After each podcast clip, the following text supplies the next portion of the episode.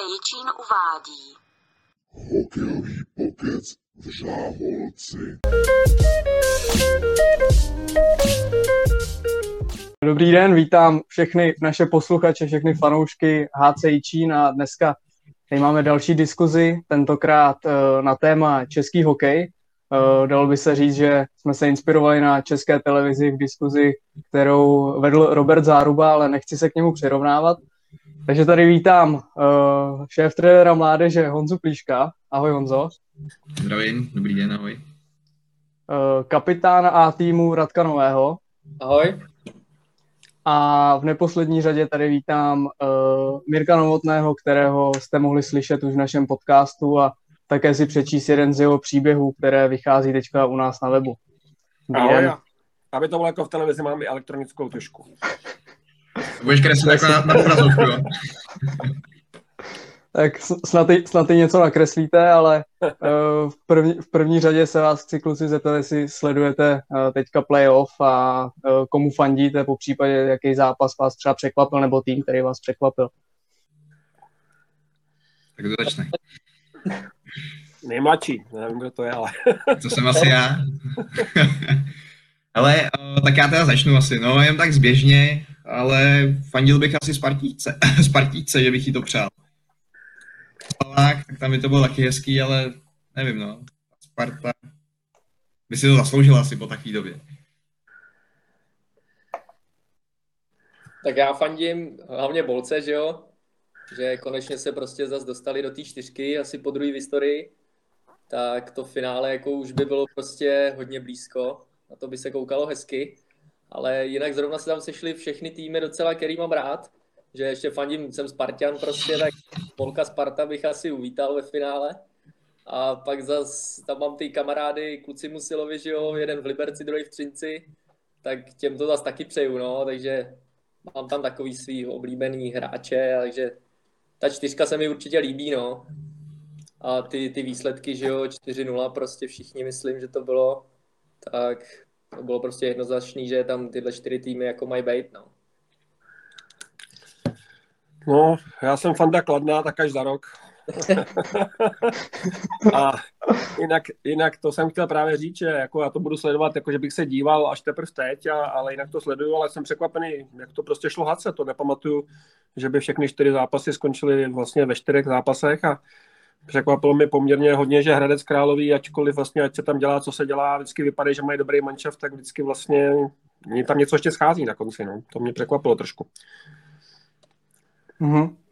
Uh, tak když jsme, když jsme u toho, takhle jsme si to hezky uh, schrnuli, nebo nakousli jsme, že to bylo 4-0, tak já se zeptám, uh, čím si to vysvětlujete třeba? Tak začnu teď třeba já jako nejstarší zase jako vysvětlu, nevím. Já si myslím, že celá ta sezóna je nestandardní svým způsobem jako všechno, vymlouvat se na to nedá, samozřejmě všichni mají ty podmínky stejný, ale řekl bych, že prostě přeci jenom se víc teďka násobí eh, malinko určitý rozdíly, které vlastně vyplývají k možnostem k přístupu k tomu hokeju a ke všemu v tomhle nestandardním režimu, který je a ukazuje se prostě, který ty lihně to mají založený v podstatě na stabilních výkonech a kde spíš pořád hledají tu optimální variantu. Podle mě třeba Třinec je hlavní favorit, si myslím zase na titul osobně, to jsem neřekl. Ne, nejde o to, komu fandím, ale myslím si, že to bude nakonec ten Třinec, ale určitě všechny ty čtyři manšafty jsou velice silný. No. Já souhlasím vlastně s Mirkem, co, co říká. Eh, Ten rozdíl v těch týmech vlastně tyhle události jenom, jenom prohloubily a vyústilo to vlastně v tohle, že čtyři týmy, 4-0 na zápasy, nikdy v historii se tohle nestalo a jen vlastně ukázka toho, jak, jak si ty rozdíly jen prohloubily a ty možnosti těch týmů, jaký jsou a, a je otázka, jestli to takhle bude fungovat třeba i další sezónu, jestli se to přeleje dál, nebo jestli to je třeba nějaká záležitost tyhle sezóny. Hro, hrozně by mě to zajímalo, jak, jakým, jakým způsobem to bude mít třeba dopad i na další sezónu. Na vyrovnanost těch zápasů a týmů. Tak Třinec už jako teď poslední třeba 3-4 roky, že je prostě furt třeba v té jako dvojce, že jo. Předtím hráli v finále s Brnem, další rok na to, že jo, vyhráli titul, pak byla pauza a teď tam jsou jako zas, no, takže ono asi prostě jsou na tom teď hodně dobře, docela držej ten tým, že jo, třeba ty první dvě liney a šlape jim to, no. Sparta se tam zase objevila docela po dlouhé době A Liberec taky, že jo, jen taky tam je prostě často no, na té špičce. Hmm. Třeba Brno mě překvapilo mě kometa, že jo, že jsem si myslel, že oni tak nějak tam eh, se propletou do té české sedmičky, že jo, do toho playoff a, a teda jako ten Třinec se sfouknul, no.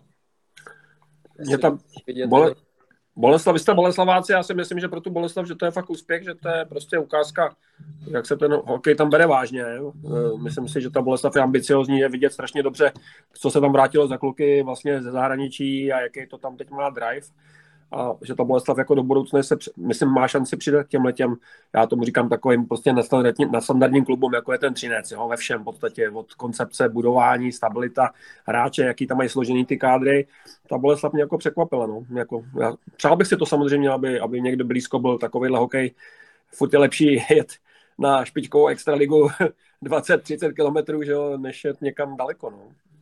Ale už bylo na čase, ta Boleslav už, eh, vlastně ty ambice už má nějakou dobu a, vlastně se to ukazuje až, až teď. Eh, dlouho se snažili, dlouho se snažili, aby, aby hráli takovýhle hokej a, a vychází to až, až tenhle moment. Poskládali dobrý tým, asi i dobrý trenéři to dokázali nějakým způsobem uchopit velmi dobře. Hraje tam spousta kluků, se kterými jsem se já potkal, pro Kity asi taky. Teď se vrátil, vrátil Kotela, který vlastně byl uh, v tom týmu který, který vlastně v juniorech uh, hrál to finále, takže, takže super. Mě trošku překvapuje ta Sparta, jako abych byl úplně upřímný. Eh, trošku si kladu otázku, jestli to budou schopni teď jako vlastně, když už půjde opravdu do tuhýho zopakovat to, co předváděli, protože pro mě, ale já to asi tak nesleduju, nejsem expert tolik na, na dospělý hokej, ale tam nej, není tolik takových známých jmén v té Spartě. Jo? A mně se líbí, že tam jsou relativně hodně hráčů, kteří jsou odchovanci, nebo hráči, kteří mají třeba tu kariéru ještě před sebou, je tam prostě motivace, ale to srovnám s Třincem, vyjmenovat se dá spousta super hráčů, prostě slavných, to bylo to tež Brno, že jo, jsou i zkušení hráči v té Boleslavě, ta Sparta mě, pro mě je trošku jako i překvapení, jak je vysoko a jdu. jsem zvědavý, jestli to zopakuje teď. No. Hmm. To Sparta to má asi dobře poskládaný, bych řekl, no, že tam mají prostě třeba jeden útok, jednu lineu úplně jakoby top, prostě nadstandardní, že jo, jako Řepík, Horák, prostě Sobotka, ty, ty jsou jako nadstandardní pomalu i na celou Evropu, že jo, kdyby tam hráli to prostě top první dvě liney. A pak zase tam mají ty mladý, že jo, třeba ten Rousek už je taky ve Spartě, že jo, dlouho. Ten Tomášek, že jo, se hodně zvednul, že jo, taky mu je asi 24. A pak tam mají zase nějaký dříče, že jo, Formán a tady ty, takže asi, se, asi jim to taky sedlo, no. Že konec... Výborný golman, Saša Salák, že jo, to je... Jo, taky golman, no. A pak jsem ještě trošku zvědavý. Mně aspoň připadá, že ty termí, že ty proluky mezi tím vlastně čtvrtfinále a semifinále je poměrně dlouhá proluka a pak ještě mezi tím finále, že se to fakt natahuje ten hokej pořád dál a dál do té sezóny, ono to je možná daný tím termínem toho mistrovství světa, ale to už tak odbočím asi někam jinam, ale představa, že teďka vlastně začnou trénovat už první kádr hráčů s, s, s vizínou na mistrovství světa, ačkoliv to je spíš možná příprava mladých perspektivní hráčů do budoucna, budou je postupně vyřazovat, tak jako když si to představím, jak je to dlouhý časový úsek, tak to jako taky asi není tak jako jednoduchá věc to zorganizovat, udržet to motivaci u všech. No. Hmm.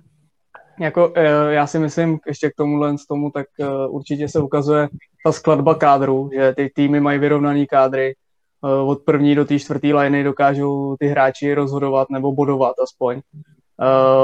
To Brno třeba podle mě přestárlej, přestárlej kádr už neměli tam tu dravost, ty mladý moc, i když ty v obraně tam měli ale zase mladý neskušený úplně.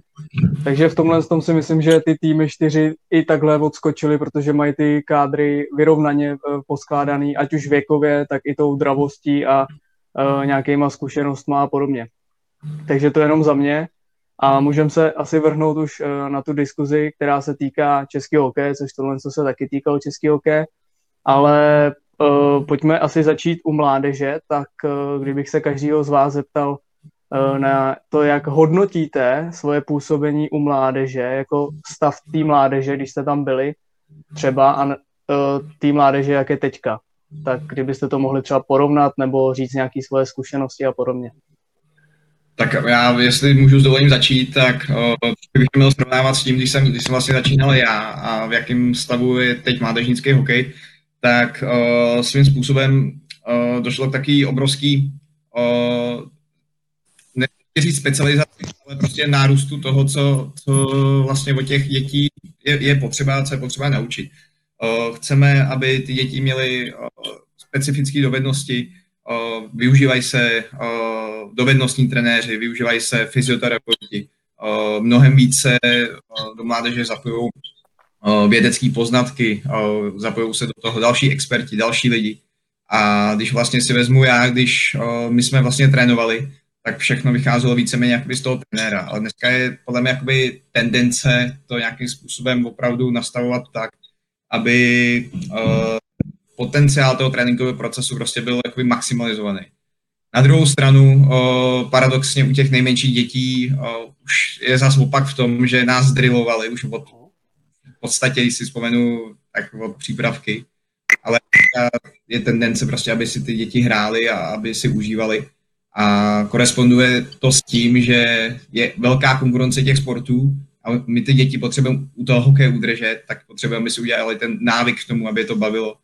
Uh, za nás to nebylo potřeba. Tolik sportu nebylo, byl hokej, fotbal a vlastně ty děti nikam neutekly. Takže na jedné straně to je to, že uh, se pracuje jinak s těma dětma tak, aby oni si získali ten vztah k tomu sportu a na druhé straně je to zapojení různých specialistů, nějakých moderních tréninkových metod, uh, opravdu nějaký ten jakoby, uh, jakoby roz, rozvoj toho hokeje prostě šel podle mě jako nějakým způsobem nahoru určitě. Tak já když také vzpomínám mládež, tak uh, si vždycky prostě mám krásný časy, krásné vzpomínky, jako by třeba na tu bolku od malá, ale pak to bylo jako, jako nahoru dolů mi přijde, no, že prostě to bylo od malička jsme dělali i mraky jakoby sportu v rámci tréninku jako mimo, že prostě jsme chodili třeba nevím, o tělocviku prostě na tenis, pak na zimáku jsme furt hráli i třeba prostě fotbal, basket, nebo prostě nebyl to jako jenom hokej, že jo, a měli jsme, měli jsme furt nějaký, že třeba v rámci letní přípravy, že nějaký překážkový dráhy, prostě něco takového, a pak zase myslím, že to docela jako vymizelo. Třeba když do nějaký takovýhle osmý třídy to bylo jako dobrý a pak zase, jak jsem se blížil k tomu dorostu, tak to už mi přišlo, že to bylo prostě jakoby jenom prostě drill, dva tréninky denně, že jo, prostě přišel, ráno si vstával v pět, večer si přišel prostě v devět, v deset z tréninku, byl rád, že se jako najet a druhý den zase jako, už to bylo takový víc jako otravný, no, přišly mi ty tréninky dlouhý hrozně, a teď zase jako úplně zase do toho, do té bolky jako třeba nevidím, ale zase si myslím, že se to zase jako vrací prostě tím dobrým směrem, no, že to třeba i tu, s tou mládeží, že s těma dětma jako líp pracujou individuálně, no, to prostě mi tam jako chybělo hrozně. No, za mě, já zase o tom, co se dělo tady výčině, o tom jsem mluvil minule dost dlouho, ale chci říct spíš obecně, si myslím, že se to strašně v krátkém čase všechno mění, protože eh, v podstatě před nějakýma 20-30 rokama hlavně panoval názor, že klíčem ke všemu jsou ty hokejové dovednosti a ty je prostě potřeba vybrousit, což teď vlastně kolega přede mnou o tom mluvil. To znamená, bylo to postavené na těch tréninkových jednotkách a nic okolo toho skoro. A teď se to posunulo po vzoru toho, co je vidět v zahraničí, zase do situace, že mimo nějaké hokejové dovednosti je potřeba, aby ten hráč jakoby vlastně mu byly poskytnuty strašně široké podmínky, počínaje vzděláním, jazyky, pestrost přípravy, přístup ke stravě, chování, vzdělání okolo, což určitě je chválihodný, ale já se trošku bojím, jestli to není příliš velký sousto. Každopádně to je běh na dlouhou tráť, jo. správný, ale na dlouhou tráť. A jestli ty ambice, které teď tady padají, když poslouchám ty podcasty třeba Českého svazu hokeje hodně mládeže, jestli vůbec budou mít šanci někde vzklíčit, protože si myslím po tomhle dlouhém lockdownu covidu, že drtivá většina těch vodílů bude mít vůbec problém naplnit kategorie. Jo. Neříkám takový ty zavedené akademie, ale ty ostatní kluby, vidím to trošku čím dál tím skeptičtější, na to říkám. Mm.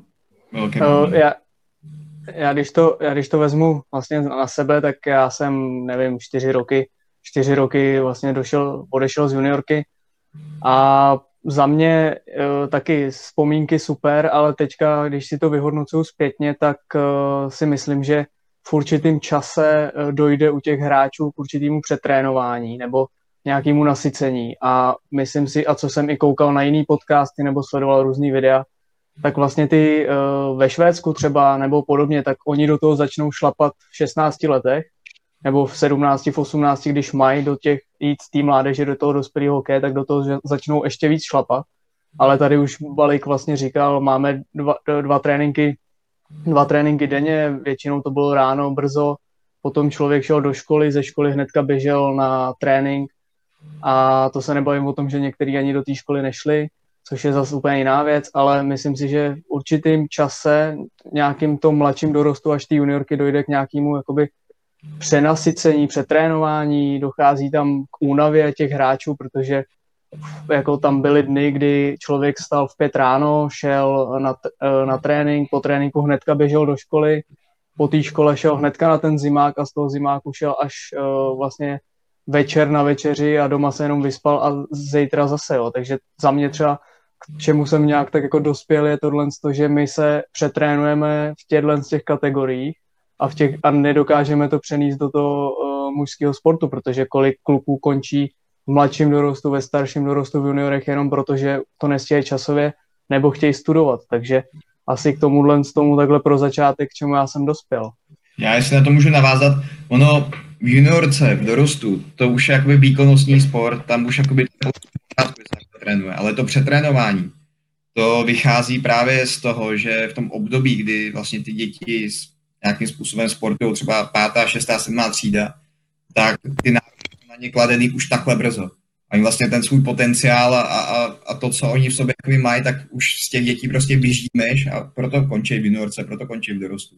Místo toho, aby ta křivka ty výkonnosti teprve zašla růst, dorost juniorka, tím se to zastavuje, motivace jde pryč, prostě spoustu jiných věcí nic nezažili, uh, zažívají jak, jakoby různý takový ty uh, lákadla, co jsou kolem toho hokeje a oni už nemají motivaci tam být, protože oni vlastně celý ten život dělali tohle a ne, nema, nechtějí tam být.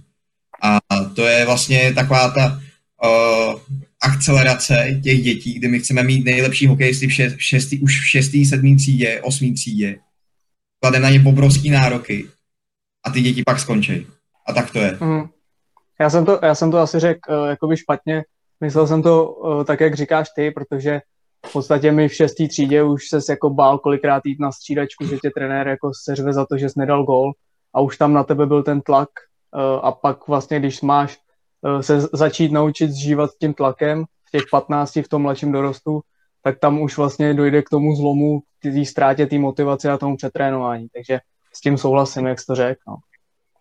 Právě no, jako mně vždycky přišlo, že ten tlak byl prostě už vedený jakoby hrozně brzo, že já třeba osobně jako hokej jsem vždycky jako miloval a já měl v hlavě jenom hokej prostě od malička a pak třeba i plno kluků jako končilo kvůli, že prostě byli psychicky jako odrovnaný, že jo. A ty právě máš nějaký, jakoby máš prostě dělat třeba víc sportů nebo umět prostě jakoby toho víc, že jo. A pak až se rozhodnou třeba právě v těch 16 a teprve do toho šlápnou do toho hokeje, když se pro to rozhodneš, ale pak prostě plno kluků skončilo, že už toho mělo jako nad hlavu, že jo. Tady mluvíme, jako termín přetrénování je dobrý ho definovat, jo, protože v podstatě může být člověk přetrénovaný fyzicky a může se odrovnat zdravotně, to myslím si, že nemáme ani jeden z nás na mysli, ale součástí vlastně toho přetrénování je ztráta motivace, která je způsobená špatným přístupem hráče po stránce psychologický tomu hráči protože ty lidi, kteří to organizují, to neumějí těm hráčům udělat tak, aby ty hráči se v tom našli, aby se těšili na každý trénink, na každý zápas a aby v podstatě po nějakým krátkým třeba poklesu motivace se zase do toho vrátili, protože je to baví. Já si myslím, že to je alfa omega všeho, že v podstatě vlastně ta přetrénovanost fyzická vždycky jenom vyplývá ze špatného přístupu a ze špatného fyzického stavu. Teda myslím, pardon, psychického stavu. Teda, no. Jo, za směrku na druhou stranu ta, ta fyzická přetrénovanost tam podle mě taky je, protože když o, očekáváš, očekáváš od toho dítěte, že ti bude prostě podávat maximální výkony už 6. 7. třídě, dáváš mu nepřiměřený, uh, nepřiměřený tréninkový zátěže, prostě nějakým způsobem se ho snažíš uh, už ten okamžik vyhnat nahoru, tak doroste v juniorce prostě ty děti taky fyzicky odcházejí. Já si pamatuju, jsem byl na, na nějakém kempu a tam s náma byl Rusák a on než se oblík a nešel na let, tak si dal nejdřív nakotník, si stáhnul, druhý si stáhnul, koleno si stáhnul, koleno si stáhnul. On byl prostě odrovnaný a odrovnaný vlastně jenom tím, že ta ruská škola, nebo prostě ruská škola, tak to bylo obrovský fyzický přetrénování. On to občas někdo přežil, ale strašně hráčů odpadlo. A to si myslím, že i to fyzické přetrénování má jakoby docela velký význam. A ono to pak i spolu souvisí, že jo, psychický, fyzický přetrénování. Necítí se dobře po těle, necítí se dobře v hlavě a všechno nějakým způsobem to je propojené. Podle. To je, ale to je až u těch starších kategorií, u těch menších dětí si myslím, že jakoby fyzicky přetrénovat ty děti je dost složitý. Může je znechutit, to jo, ale že by se přetrénoval, to si nepamatuju, že by se nám někdy stalo s výjimkou snad letní přípravy, kdy prostě některý vysloveně nesnášejí třeba nějaký větší výběhy, nemají vytrvalost, tak jako ty okamžitě jsou odrovnaný a nechce se jim na další trénink, ale jinak si myslím u těch menších dětí, že to není takový problém jako u těch starších hráčů. Já jsem to myslel právě jako v návaznosti o, do těch dalších let, že tady No, jako to jo, to jo, vlastně. jsou fyzicky přetrénovaný, ale že, že ty následky se projeví, projeví třeba až, až díl právě. Ono mě Tam ještě to- trošku při- přijde všech, Mhm. pardon, já počkám, čak. No. Ne, ne, ne, může, můžete. Já jako takhle, když o tom ještě uvažu, mně tak trošku jako připadá v poslední době, že my se strašně teď vlížíme, jak se to dělá ve světě, což je dobře. Jo. Určitě je to dobře přitáhnout co nejvíc zkušeností v každém oboru ze světa.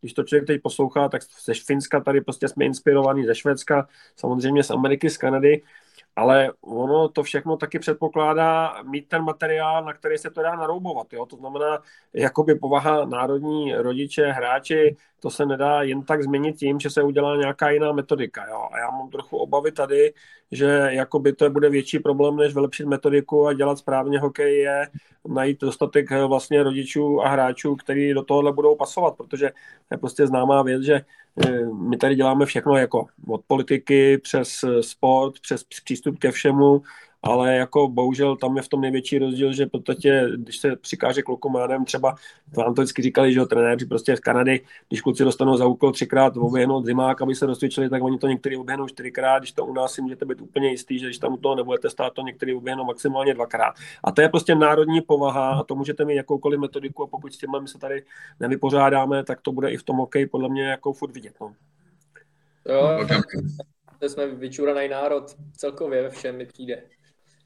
Zase na druhou stranu to byl rys, na který my jsme vždycky jako nějakým způsobem spolíhali, že jo? To je, já navážu na to, co říkal Mirek, o, a já už jsem to i říkal, my jsme tady každých pár let prostě přišli s tím, že teď to budeme dělat jako ve Švédsku, že je to dobře ve Švédsku, pak to nefungovalo, budeme to dělat jako ve Finsku, budeme to dělat jako v Kanadě a úplně se vytratil z toho nějaký ten český duch a taková ta, taková ta česká charakteristika, která by tam vlastně byla vlastní. A jak říkal prostě Mirek, o, my na sebe se snažíme naroubovat něco, co vlastně funguje jinde, ale prostě na, na ten český hokej a na ten český charakter prostě nejde. Pak zase přebíháme k něčemu a zase zjistíme, že to, že to nejde. Takže místo toho, aby my jsme si z toho vzali to nejlepší, ale pořád jakoby definovali nějakou vlastní cestu, tak pořád nějakým způsobem napodobujeme někoho jiného a to si nemyslím, že je úplně cesta správná. Já jsem chtěl, já jsem, to Ještě- to prostě já, já, jsem-. Dobrý, mluv Tak pro si stříhněte, kluci. Mě- Mně se, to, mně se to seklo, tak sorry. Já, já jenom jsem chtěl uh, navázat k tomu, ještě k tomu vlastně tlaku na ty, na ty hráče, tak uh, ono, když my chceme po těch hráčích v šestý, sedmý třídě, aby prostě kolikrát oni se bojí toho trenéra, jo, jsou pod nějakým tlakem, fungují prostě všechno. A potom třeba u nich dojde k nějakému zranění nebo necítí se dobře, tak oni to neřeknou. Neřeknou to, já jsem to kolikrát taky neřekl, prostě měl jsem něco, mě bolelo, ale dokud jsem jako mohl chodit, tak jsem prostě šel, protože jsem se bál, že když řeknu, že mě něco bolí, tak se mi trenér vysměje, ještě před celou kabinou třeba a hlavně, že nebudu hrát, jo. Takže tohle to si myslím, že, ale jako je to, je to individuálně na každém trenérovi, v každém klubu a nemůžeme to jako generalizovat, ale myslím si, že tyhle ty uh, věci se v tom hokeji a ty trenéři se tam vyskytují. Myslím si, že jsme se s tím setkali asi nějak tak všichni, že prostě tam byl trenér, který už v těchto z těch kategoriích, kde by měl být parťákem pro ty kluky, nějakým jako starším kolegou, který je bude víc, tak tam je zes- zesměšňoval a házel je takhle jako uh, stranou z toho týmu, takže to jsem chtěl jenom eh, v návaznosti na to a můžeš Baliku pokračovat v tom, co jsi chtěl říct. No, chtěl jsem se jenom vrátit, že, jak říkal Plech, že místo, aby jsme šli nějakou svojí cestou a třeba to prostě jako by že ho obětovali nějaký roky, to začne fungovat, tak mi prostě mi přijde, že ten jakoby kopíruje a furt jsou stejně, i když to funguje ve Švédsku, tak my jsme prostě rok, dva pozadu, že jsme teprve začali studovat a takhle jako to nemůžeme nikdy dohnat, že jo. Ono někdy mají větší motivaci ty rodiče než ty děti, že jo, taky jo. Protože podstatě já ještě, když jsem trénoval, začínal jsem s těma menšíma dětma, tak to prostě byl fenomén, byly hráči na kartičky, jo. To dávám jako příklad, jo. Tenkrát každý sbíral kartičky a ta kartička byla prostě třeba, já nevím, motivace, když trenér s tím přišel a řekl, tak kdo bude v podstatě hrát dobře v tomhle zápase, dá, nevím, nejvíc gólů, tak dostane kartičku, tak se mohli všichni přetrhnout. Dneska podle mě takovouhle motivaci, která by souvisela s hokejem, ty děti moc nemají, protože oni mají tolik rozptýlení a když už se k něčemu dostanou, eh, tak v podstatě nemají, ne, pro ně nejsou ty vzory, jako vzor tenkrát, když jsem se těch kluků zeptal, co byste chtěli být, čím byste chtěli být, tak ačkoliv bylo jasný, že to jsou nereální sny, tak spousta z nich sněla o tom, že by chtěli hrát NHL, mi řekli tyhle děti malí, jo. Prostě pro ně to něco bylo, jo. Dneska si myslím, když se těch dětí zeptáte, tak jako od spousty z nich nedostanete v podstatě odpověď, jo, protože jakoby po mentální stránce ta společnost se rychle mění, no. To je pravda, spousta dětí vlastně ani, ani nevědí, proč ten sport dělají, proč vlastně hrajou hokej. To, půjdeš do třetí třídy, do čtvrtý třídy a zeptáš se některý hokejisty, proč to hraje, tak on vlastně neví. Protože ho tam tatínek přived, protože ho tam vodí už čtyři roky, a, ale vlastně jako nemá, nemá žádný vztah. Zas uh, to je podle mě už teda práce těch trenérů a to bych navázal i na to, na, na Prokio, co říkal. Protože ty trenéři u těch dětí by měly být prostě erudovaný. To, co Proky popisoval, to je prostě věc, která by v hokeji absolutně neměla být trenér, který přistupuje k dětem jako malým dospělým, nerozumí ani trochu nějaký jako psychologii, nějaký, nějaký vývoji toho dítěte. On vlastně neví, jaký škody může napáchat na tom dětským, dětským životě, který on si vlastně může táhnout celý život.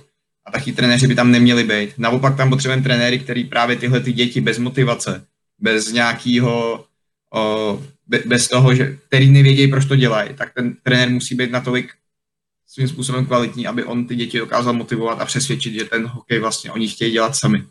A aby získali vlastně ten cíl a získali uh, to vlastně dělat.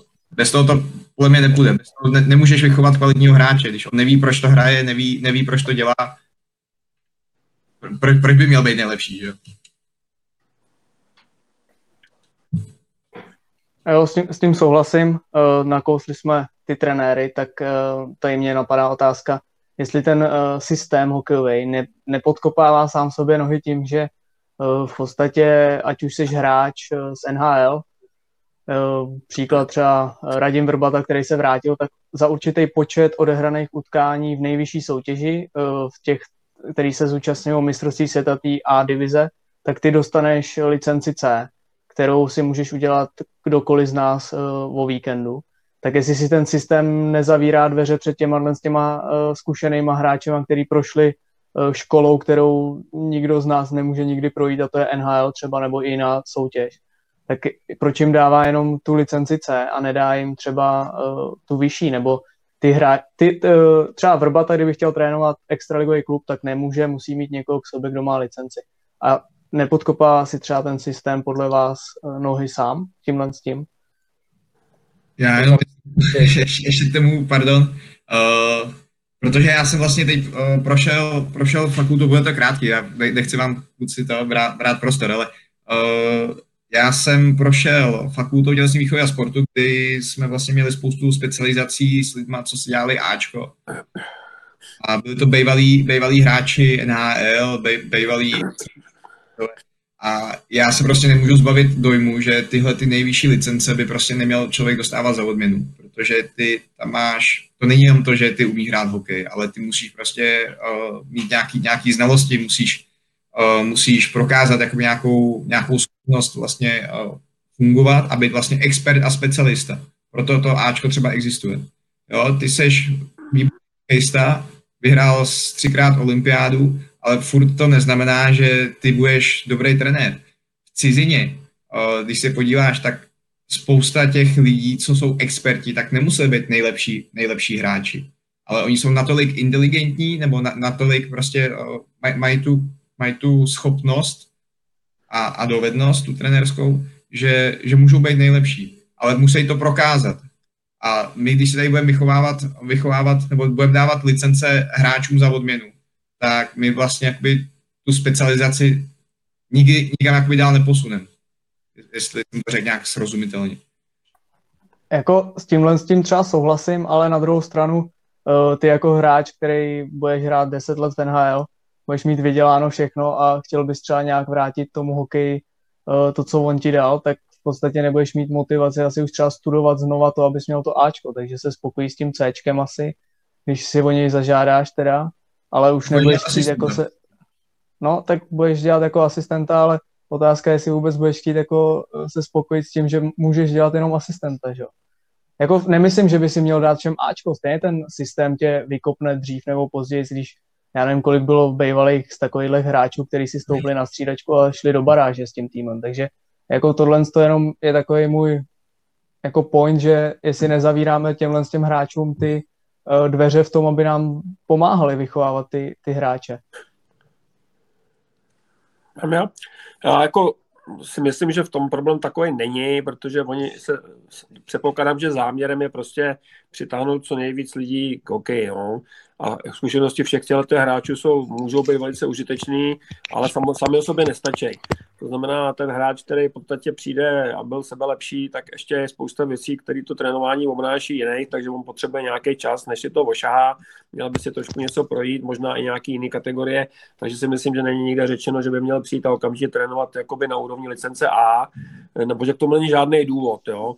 Eh, na druhou stranu je dobrý přitáhnout co nejvíc těch hráčů k tomu, aby to dělali, protože tak, jak jsem dneska poslouchal aspoň eh, to, podcast s tím vlastně totem ze zahraničí, což není špatná myšlenka, si myslím i pro nás je, my tady furt bojujeme v podstatě s tím, že máme nedostatek lidí, kteří by se tomu na té nižší úrovni věnovali. Já teď nemluvím o klubech, jako je Boleslav nebo Sparta, ale mluvím o tom obrovském množství těch klubů dole. Jo.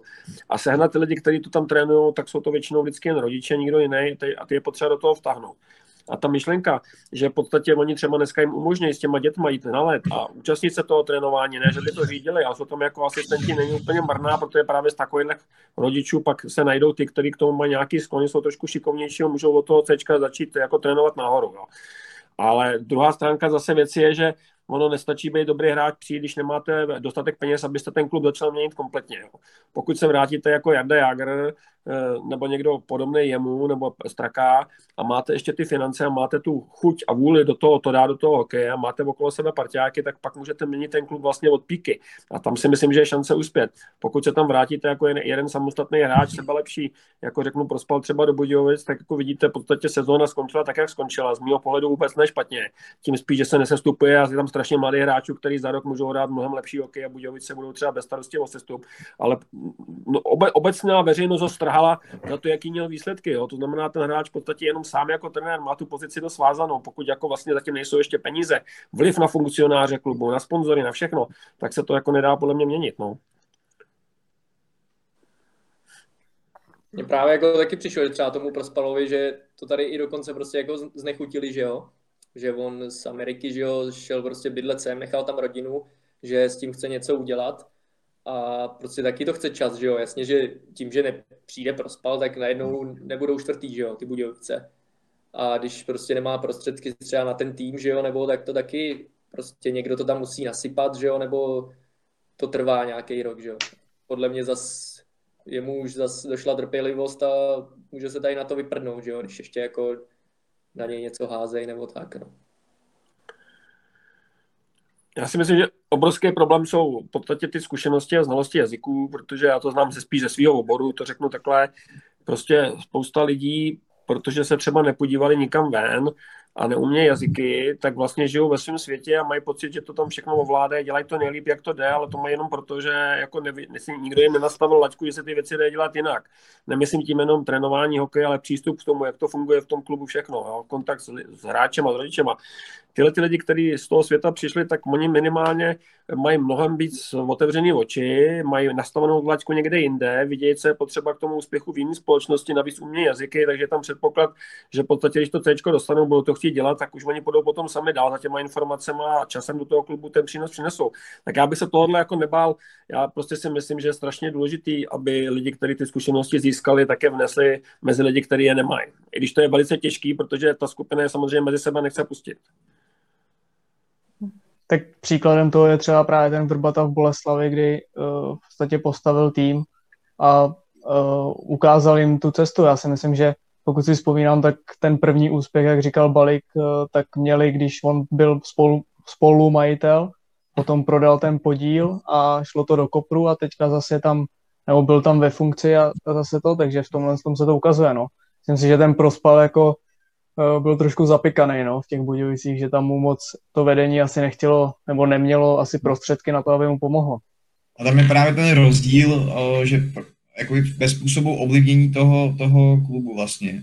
Prospal to ovlivňoval úplně z jiný pozice než, než Vrbata. Vrbata vlastně funguje jako, jako spolumajitel a, a ty pravomoc má jiný ne, než Prospal, který se furt někomu zodpovídá. A navíc uh, Vrbata vlastně k tomu tyhle změně, co on tam udělal, tak vlastně on, pokud se vrátíme k ty licenci, tak on tam tu licenci ani nepotřebuje. On tam ty trenéry má. On tam funguje spíš jako sportovní manažer, který vlastně to usměrňuje celý komplex. Ale to si myslím, že dělá jako i u mládeže hodně, jako Vrbič. Že... Celkově, no, určitě, určitě tak jestli tam má nějaký dlouhodobý cíle, jestli tam nechce být chvilku, ale jestli s tím chce spojit svou budoucnost, tak on si velice dobře uvědomuje vlastně, kde jsou slabiny toho pojetí celého toho klubu a logicky musí to dělat všechno. To znamená, on musí začít od mládeže, musí současně jít do Ačka, musí v podstatě ty struktury v tom klubu postupně dostat tam, kde chce mít, kde viděl, jak to funguje na víc profesionální úrovni. Takže to je naprosto pořádku, ale něco jiného to je právě, když v podstatě přijde jeden trenér, který má na starost uspět jako za jednu sezónu s nějakým týmem hráčů a, a když se to nepodaří, tak ho vyhodí, že jo? To je, to je jako poměrně složitá rozdílná situace tohle, no.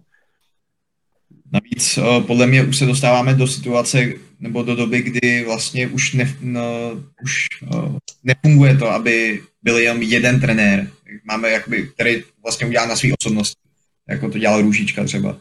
Dneska už se dostáváme do doby, když řeknu Tešána, který má o sebe, o, kolem sebe i z dalších odborníků, specialistů, který mu vlastně pomáhají, pomáhají s, uh, s tím usměrňováním výkonu toho, toho týmu.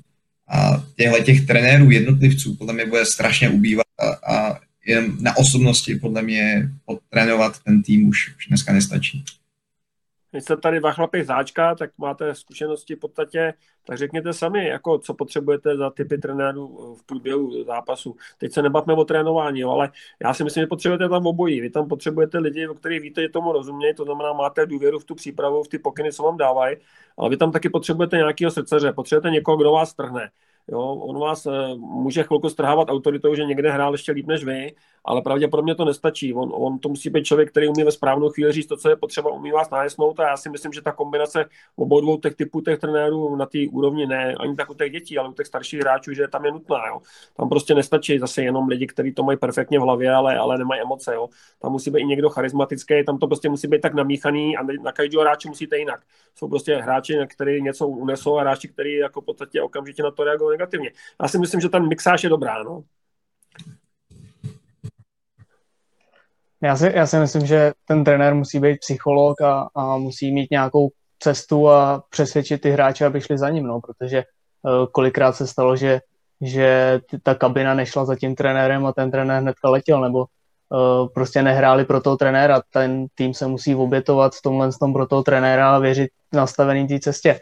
Uh, když se tady vlastně se zmínilo, Plech říkal, že ty trenéři už to není na té osobnosti, že to je spíš na nějakém tom týmu kolem toho trenéra, eh, to, jak to vedení věří tomu trenérovi, třeba Pešán, že mohl vybudovat v Liberci to, co vybudoval, tak uh, i když se podíváme na to čtvrtfinále nebo semifinále, co je teďka v té extralize, tak vlastně dochází k tomu, že tam jsou týmy, které mají nějakou koncepci, i když Boleslav teďka třeba jenom dva roky, ale je tam ta koncepce a chtějí to asi dělat jinak než zbytek té extraligy, co já si myslím protože třeba v Hradec, co vím, bavil jsem se s klukama tím, že jsem tam studoval, tak eh, vlastně říkali, že tam nic takového moc není, eh, vyměnili tam, byl tam bednář chvíli, ten odešel taky ještě před playoff tu jednu sezónu, takže tam to asi nefungovalo z vedení. Takže já si myslím, že tam musíš mít tu koncepci už teď, dneska je asi požadovaná, abys měl hlavně kvalitní mládež a z toho vycházel, no.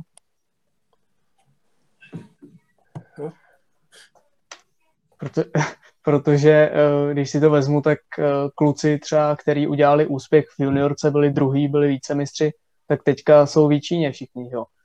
Takže uh, jediný, kdo dost...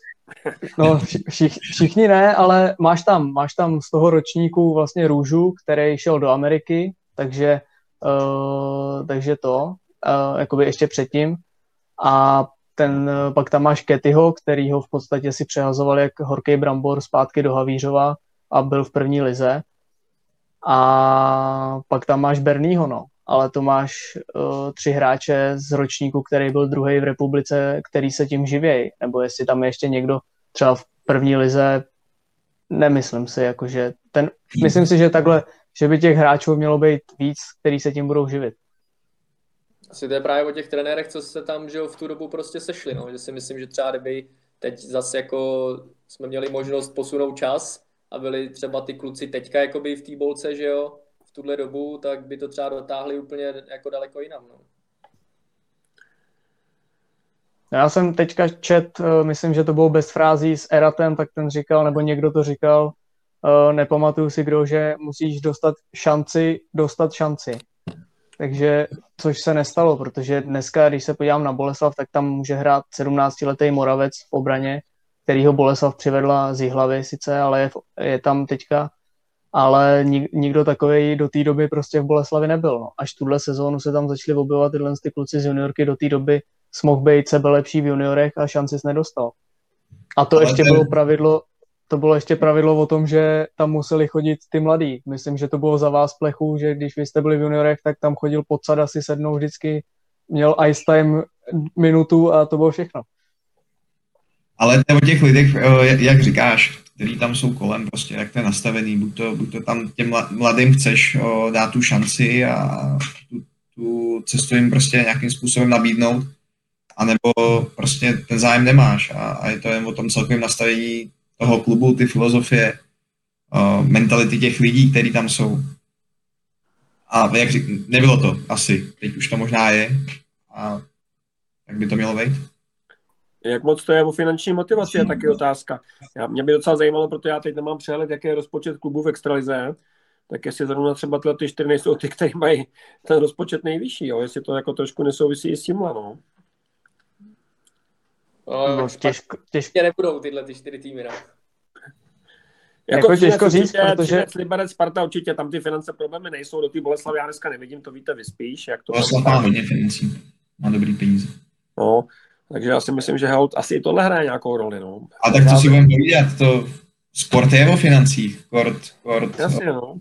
Čím, čím výš jsme a, a čím, čím vlastně se hraje vyšší úroveň, tak penězích to je. NHL to je největší biznis. Možná sport je jak na druhém místě. Prostě po, po výdělku, po penězích. Jo, ale uh, taky ještě k těm trenérům mě teďka vlastně napadlo to, že uh, tady bylo řečeno, že ty lidi mají zkušenosti ze zahraničí, tak uh, Rulík, uh, Rulík Patera, taky, že jo, Augusta v Liberci, Varaďa v Třinci, na Spartě Hořava s Jandačem, tak to jsou všechno lidi, kteří mají zkušenosti, velké zkušenosti ze zahraničí a nebojí se, třeba Hořava je příklad toho, že když se mu někde nelíbí, tak prostě odejde. Takže prostě prosadit si svou a, a musí, ale musí jim to vedení věřit, no. Takže ještě takhle k tomu. Ale to je v pořádku. Aby tady byli ty hráči z NAL a přenášeli ty zkušenosti, ale nemyslím si, že je správně všem dávat automaticky nějakým způsobem licencem za zásluhy. Ať, ať, ať prokážou, že ty vědomosti a schopnosti mají i na tohle.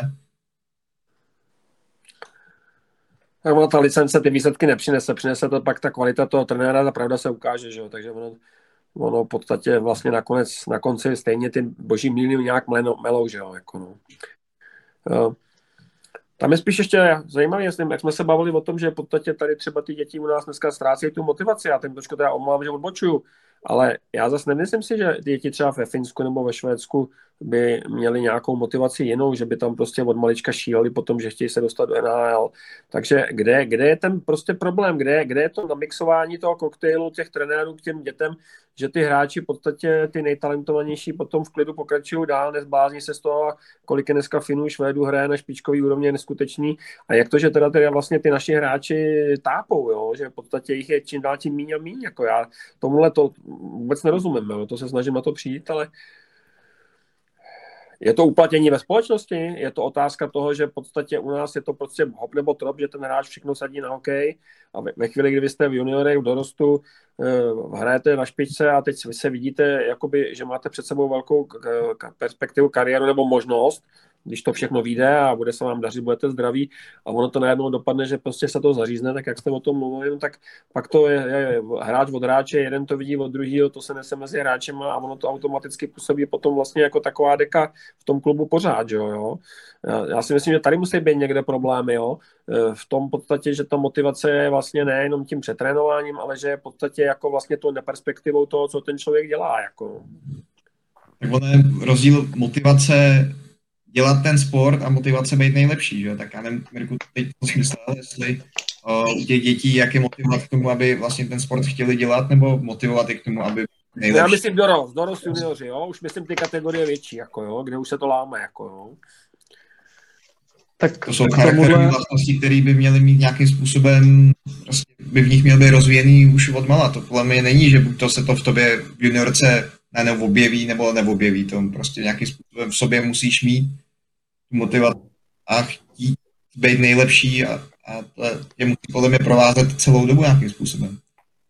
Jako, já si myslím, že určitě musíš to mít už v sobě, jako, že to nepřijde v juniorce a lusknutím prstu, ale uh, právě za, měl jsem spoluhráče, který uh, ve starším dorostu prostě ke, po každém tréninku ještě zůstával, já nevím, do 8 do večera na zimáku, šel do posilovny, dával si navíc všechno přišel do junioru, nebo pak vlastně viděl tu, eh, ten výsledek toho, že ty junioři, kteří byli úspěšní, byli druzí, tak se z nich nedostal ani jeden tu šanci v tom Ačku. A najednou z tohohle kluka, do kterého bys to v životě neřekl, který fakt jako dřel, tak najednou prostě cvák. A když mu trenér, on byl zraněný a když mu trenér nabízel, pojedeš s náma do Olmouce, rozehrát se a všechno, tak on mu řekl, že ne, že jde na maturitní večírek, protože prostě už jako s hokejem nechtěl skoro nic mít společného. Takže si myslím, že to vychází právě z té perspektivy toho, že ty hráči vidějí, že to nikam nevede. A prostě řeknou si, tak jako na co já se tady budu snažit, když prostě ty byli druhý a nikdo z nich se tam nedostal, tak já i když budu první, tak se tam dostane jeden z nás třeba, víš? A teď je otázka, to je chyba toho trenéra, že nepracoval s tím hráčem, jak, jak říká Mirek pořád nějakým způsobem psych, nějaká psychologie, že ty vlastně toho hráče necháš, aby makal, pak ho necháš do nějaký, já nevím, deprese nebo do něčeho a on ztratí veškerou motivaci. Není to chyba těch trenérů, že oni ho vlastně nějakým způsobem třeba psychicky jako nepřipravovali, neprovázeli celou tu dobu. Že s ním začali mluvit až v okamžik, kdy mu dali tu šanci, ale on prošel prostě nějakou, nějakým vývojem. Si myslím, že... Nějakou deziluzi. Já si myslím, že to je chyba té organizace. Pokud ta organizace nestaví na té mládeži nebo nedává jim podmínky, tak v podstatě asi jako jak jinak motivovat ty hráče, když vidějí, že to nikam nevede, že prostě uh, půlka z nich jako skončí někde na lince, jako nevím. Podle mě je to strašně široký společenský problém, který souvisí vůbec s pojetím školství a stejně tak vlastně výchovy mládeže ve sportu. Jo?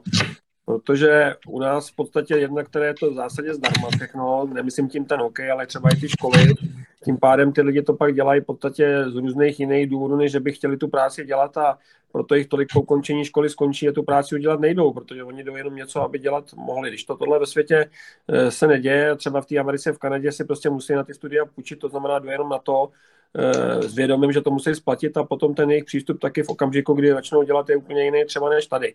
A ono se to promítá trošičku i do toho sportu, jo? protože u nás to vzdělání potom, když je takhle pojatý, tak je všeobecný. My jako máme ve svých oborech každý strašně široký pojetí, jsme uplatnitelní ve spousta různých eh, eh, zaměstnáních, ale nema, nejsme specialisti, když končíme vysokou školu. Když to v tom světě, oni jako v podstatě o spousta věcech, eh, které se my učíme v našich oborech, nevědí. Ale studují přímo ke konci obor, který už z nich udělá při odchodu ze školy specialistu použitelného opravdu jako profika.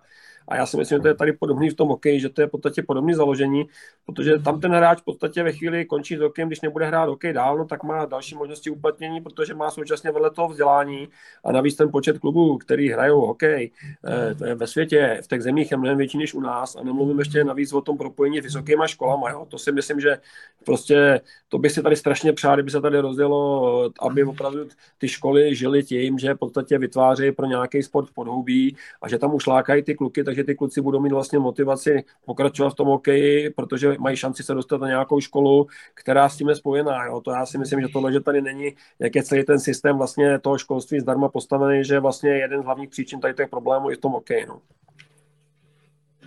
Tak právě mi vždycky přišlo, že škola prostě se pak hádala se zimákem, jako jak bude rozvrh, nebo prostě šli jakoby proti sobě ještě, že jo. Že než abych šel na trénink od 7 do 9, tak nějaký trénink a ještě ve škole zase jsem dostal čočku, že jdu na trénink a prostě asi v té cizině se víc starají prostě o, třeba o to dítě, jakoby prostě celkově, no, že je zajímá škola, zajímá je ten hokej a ty se o ně starají líp, no. To je ten moderní to... trend přístupu, který, který vlastně už ve světě funguje. Když se podíváme jen tady kousek Rakousko, Salzburg, obrovská akademie, kde oni mají propojený sport, školu. Na druhou stranu, jak říkáte, je, je to prostě zaplacený. Ve Švédsku ty rodiče platí mnohonásobně větší příspěvky v těch klubech. Tady v podstatě to je, to je zadarmo, když to připočítáme na, na, na hodinu. A mnohem víc si to vážejí. Očekávají samozřejmě větší kvalitu, ale zase oni jim tu kvalitu můžou nabídnout. Teď jsme podle mě kápli právě na důležitou věc, jo, protože ty eh, děti tam prostě jsou zvyklí žít v systému, že všechno něco stojí a oni prostě si nemůžou nevážit toho, co dělají, ty šance, kterou dostávají od těch rodičů, aby se věnovali tomu, co dělají. Já tady jako podstatě, když jsem ty děti trénoval, tak ty starší už, který měli trošku rozum, tak jsem jim neustále říkal, hele, kuky, uvědomuješ si, že tvoje rodiče platí měsíčně tolikle korun, aby ty tady mohl hrát hokej a ty tady místo toho, aby si z toho vážil, oni ty peníze prostě vydělávají, tak tady třeba děláš to nebo ono. Tady prostě schází výchovat těch dětí. My, my těm dětem dáváme všechno, snažíme se jim vytvořit všechno, myslíme za ně, eh, už za ně vidíme, jaký to budou hráči, platíme za ně, ale jako vlastně nenaučíme si vážit toho, co pro ně děláme. A bez toho nemůže ten hráč potom pokračovat, protože chvíli, kdy mu je, já nevím, 14, 15, začíná se o tom jeho životě budoucím nějakým způsobem uvažovat, tak on pokud všechno dostal, eh, tak on bude mít pocit dál, že to takhle půjde, ale on to tak nepůjde. A jedině, když tam půjde s tím, že vlastně se musel na tom hodně zamakat a že to je zase podložený prací a dřinou, tak si myslím, že ten hráč potom takový ty lepší opravdu, že mají šanci se prosadit. No. Tak to je, no, nevím. No. Ono si to neváží, ale i ty rodiče. Víš? No, tak to je jiná věc. Přijde, prostě ten rodič tam chodí, hele... Myslíš uh, práce trenéra, jako práce trenéra? No, no obecně, uh, platíme prostě, za, za jsme u ty částky, když budeme platit měsíčně plácu třeba 500 korun, tak mi nebude vadit prostě skončit a půjdeme na jiný sport, ale prostě nevadí, tak tam nepůjdeme, co se stane. Když budeš platit měsíčně 5000, tak už si rozmyslíš, jestli prostě ten trénink jako vynecháš, nevynecháš, jestli nějakým způsobem tam to dítě dáš, protože ti to bude bolet, ale i jinak, že jo. No. Já ještě, ještě se vrátím trošku k té motivaci u těch dětí, tak uh, vlastně jsem si, uh, když bylo to mistrovství světa těch 20 letech, tak tam, myslím, byla reportáž uh, ze Švédska od Vejvody, který říkal, že ty děti tam mají v určitou hodinu, v určitém čase, nebo v určitý den, mají nějaký volný let. A já, jsem, já si jako vzpomínám, když my jsme si chtěli jít zabruslit o víkendu, nebo nevím, do tělocvičny po tréninku si zakopat cokoliv, tak nám to nebylo umožněno, protože bychom za to museli uh, platit, uh, protože prostě i když ta tělocvična byla volná, nebo ten let byl volný, tak bohužel prostě žijem v takovém eh, to, že ten stadion je města, to znamená, že se musí platit ty ledaři a podobně, takže třeba tohle, jestli by taky nepomohlo těm dětem se jako pohybovat i mimo ten trénink, když by si chtěli dát třeba navíc nebo si jenom zahrát proti sobě v neděli, když nemají zápas, něco takového, tak jestli by to je taky nemotivovalo tomu uh, dávat něco navíc. No. Naprosto stoprocentně, ale to je v podstatě, to jsme v té situaci pořád, jo, protože tady prostě bylo běžný třeba v Číně, že eh, když jsme v podstatě začali využívat eh, tělocvičny, tak oni nám řekli, tady máte kličky od tělocvičny čip a, a zjistili jsme, že nářadí je zamčený, že? Tak jsme říkali, my jsme potřebovali ještě klíčky od nářadí, oni řekli, ale nářadí to nemáme, my škola, to už provozuje zase někdo jiný. A ty nám řekli, no, my vám ty nářadí nemůžeme dát, protože když to poškodíte. To znamená, dělá se všechno prostě proto, a aby v podstatě to nefungovalo. Jo? Místo, aby se na tu mládež koukalo, jakoby, ať je to jakýkoliv sport, tak jsem hrdý na to, že to sportoviště jim poskytnou. Eh, tak v podstatě se hází klacky pod nohy, jo? nebo v podstatě příprava na Matějáku v Číně. Chtěli jsme tam v podstatě to zpestřit fotbalem, ale branky jsou zamčený, že jo? jsou zavřený řetězem. Jo? A když jsme podstatě chtěli ty branky počít, tak řekli, že nesmí, protože tam spadla, jestli se pamatujete, před asi 15 rokama na někoho branka zranila.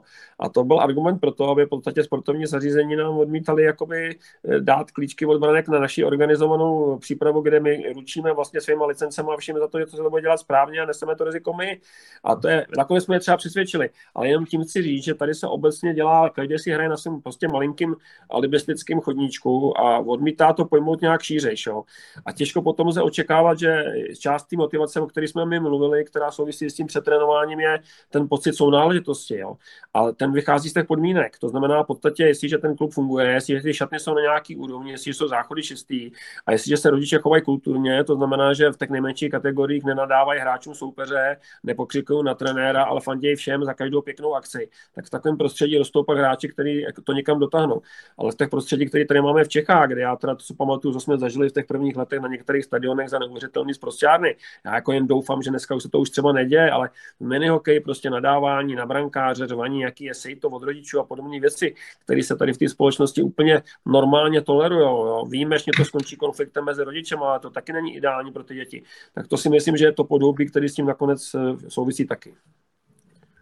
Já navážu na to, že když bys uh, odepnul ty branky a ten řítě vzal pryč, tak myslím, že druhý den tam ty branky nebudou, tak to je druhá věc zase. Dobře, to je smutný humor, no. a už jsme na zpátku ty mentality toho národa. Prostě. Uh, hodně, hodně diskutovaný uh, v těch diskuzích byl taky systém soutěží, což se teďka teda a po případě uh, status akademie, tak to se teďka jako změní. Třeba co jsem slyšel, tak těch, teď je nějak 17 akademí, tak bude prostor jenom pro 16, což teda je změna jako rapidní. Já si třeba pamatuju, když Boleslav usilovala o statut akademie, tak v podstatě se nahlásil, že přijede Lener. Eh, všichni tam vynosili, všechno se vyčistilo, udělal, připravil se to. Lener přijel, řekl, to je hezký, to je hezký, tak se to zase eh, zandalo všechno, když odjel. A pak si pamatuju, že zrovna v tu sezónu, myslím, že jsme to byli my, nebo jestli to byl Plech, teď nevím, někdo nějak tak kolem nás to bylo, tak třeba i hlava, která měla spadnout, tak najednou dostala statut akademie, nad, uh, vůbec nevím, jako jak mohli splnit podmínky uh, v těch jejich, uh, v těch jejich, uh, v tom jejich svatostánku tam. Takže zase ale byl tam Ščerban, který je na svazu, tak uh, už to zavání třeba nějakou korupcí, protekcí, nevím, tak uh, k tomu systému soutěží, uh, jak se to teďka i mění, jestli jste to zaznamenali, tak uh, jestli k tomu něco máte. Uh, můžu kuci, já, já furt do toho, do toho jak vstupu. Uh, jenom těm akademiím, tam to zavánilo takovou účelovostí, že, že vlastně akademie se vytvořily a pak se dali vlastně těm velkým, který se to potřebovalo. A ty podmínky, to byla víceméně taková jako záležitost kvůli právníkům, aby, aby tam něco existovalo. Uh, co se týče uh, předělání těch soutěží, tak uh, do toho vstupují no, kterou oni chtějí dělat, a to jsou spádové oblasti. Já nevím, jestli jste o tom něco, něco slyšeli. Je vlastně myšlenka, že bude materský klub, pod který budou spadat okolní menší kluby a oni budou mít, oni budou mít přednostní právo na, na ty hráče do nějaké doby. Má to chránit to dítě, aby nemusel dojíždět, snížit nějaký tlak, tlak na rodiče.